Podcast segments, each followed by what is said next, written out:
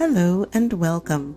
You're listening to Voices from the Pews, the show that invites you to conversations with Catholics of color and those from communities of non European origin so that we can get to know more about each other's faith, experiences, and stories. I'm your host, Lorna DeRose.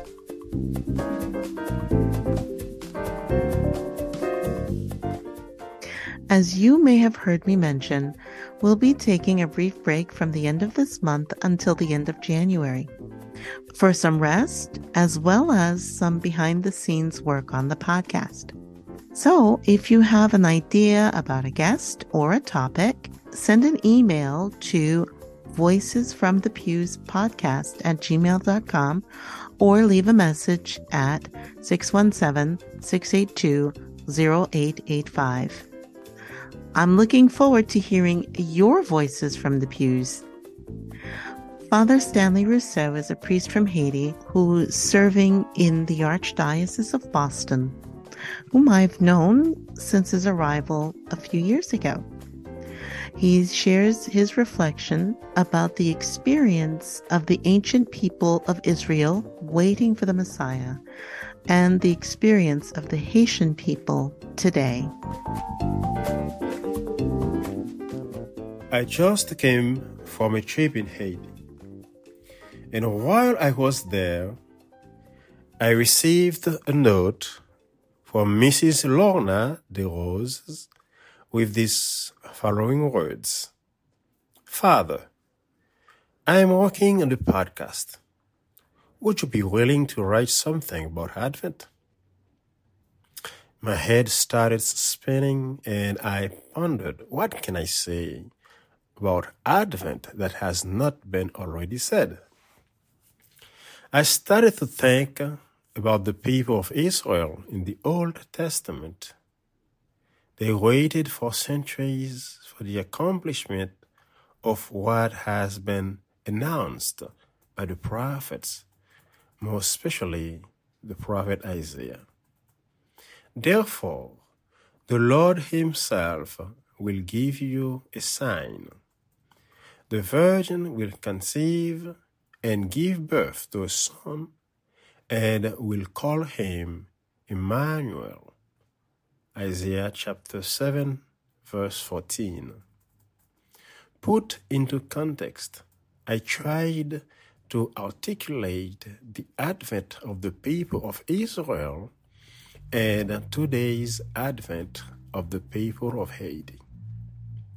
The Haitian people are living a very special Advent.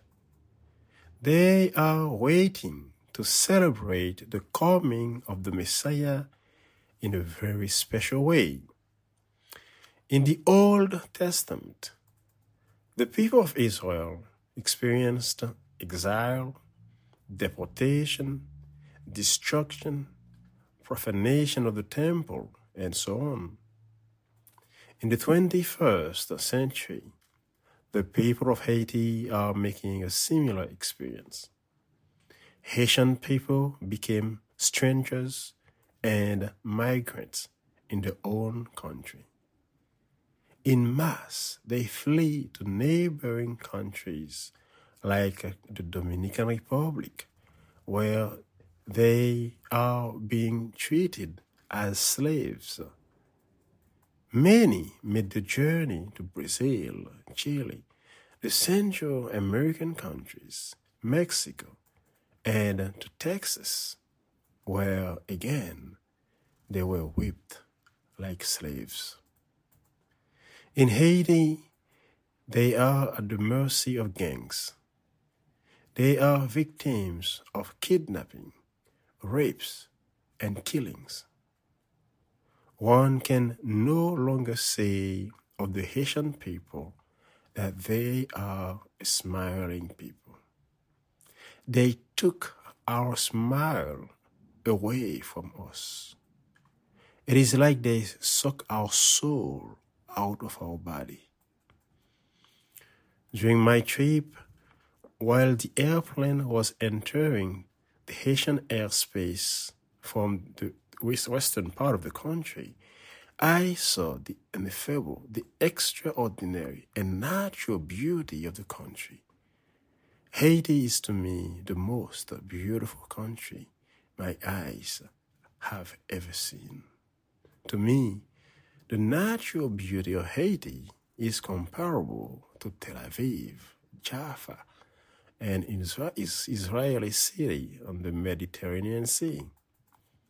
However, when the airplane was approaching Port-au-Prince, the capital of Haiti, I witnessed desolation, destruction, the strangulation of a country that is barely breathing. A knee is being pressed on the neck of Haiti that keeps saying, I can't breathe, I can't breathe. In Haitian Creole, they keep saying, "No pas capable encore, no pas capable encore." With the little breath that remains, the Haitian population is fighting for its survival. In fact, life has stopped in Haiti. On Sunday, I celebrated Mass in my hometown parish. I was saddened by the empty presence of an amorphous assembly. On the face of the people, there was sadness, grief, sorrow, unhappiness. In Advent, Haiti is in the waiting time.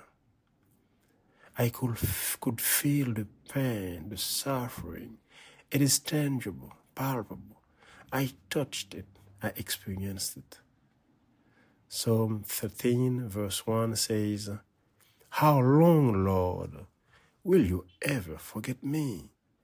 How long will you hide your face from me? If in the United States Christmas is in the air, decorations are out, the holidays are approaching very fast, the celebration is near. In Haiti, Christmas remains a far reaching reality. In a Christian perspective, the Haitian people will never cease to hope. We carry with faith all the messages of Advent through which the Church invites us to rejoice in the Lord's peace, to live honorably as we await His return, to reform our lives so that justice may flourish, to be healed and saved by Jesus Emmanuel. God is with us. Patiently, we await the fulfillment of His advent. Advent is a time of waiting, but that time of waiting is not confined to a certain season of the liturgical calendar. The Haitian people have been waiting and longing for an end to the humanitarian catastrophe that has plagued this island nation for too long. We are all one body in Christ. So when one part of the body suffers, we all suffer. So let us pray for our brothers and sisters in Haiti who are suffering hunger, insecurity, violence, fear, and uncertainty. Thank you so much to Susan Ho, Natalia Pellicano, and Father Stanley Rousseau for helping us to take a moment during this very busy season of Advent to reflect upon what it means to wait for the Lord. I would like to thank each one of you for listening to Voices from the Pews. I hope that you have enjoyed what you have heard on this podcast during these past eight months. Please help spread the word and share your favorite episode with friends. Don't forget to like and follow us on Facebook and Instagram at Voices from the Pews to see updates about happenings behind the scenes. Please pray for me and I will pray for you. May you have a joyous and blessed Christmas and may your new year be filled with peace, love, and joy. Thank you for listening to Voices from the Pews. Produced by Lorna DeRose. Audio editing and post production by Byron Lee. Music composed and performed by Andre Louis. Social media assistance provided by Jacqueline Brunache. Web hosting provided by Beyond the Brand. Connect with us at voicesfromthepews.com. See you in the next episode. Thank you for listening.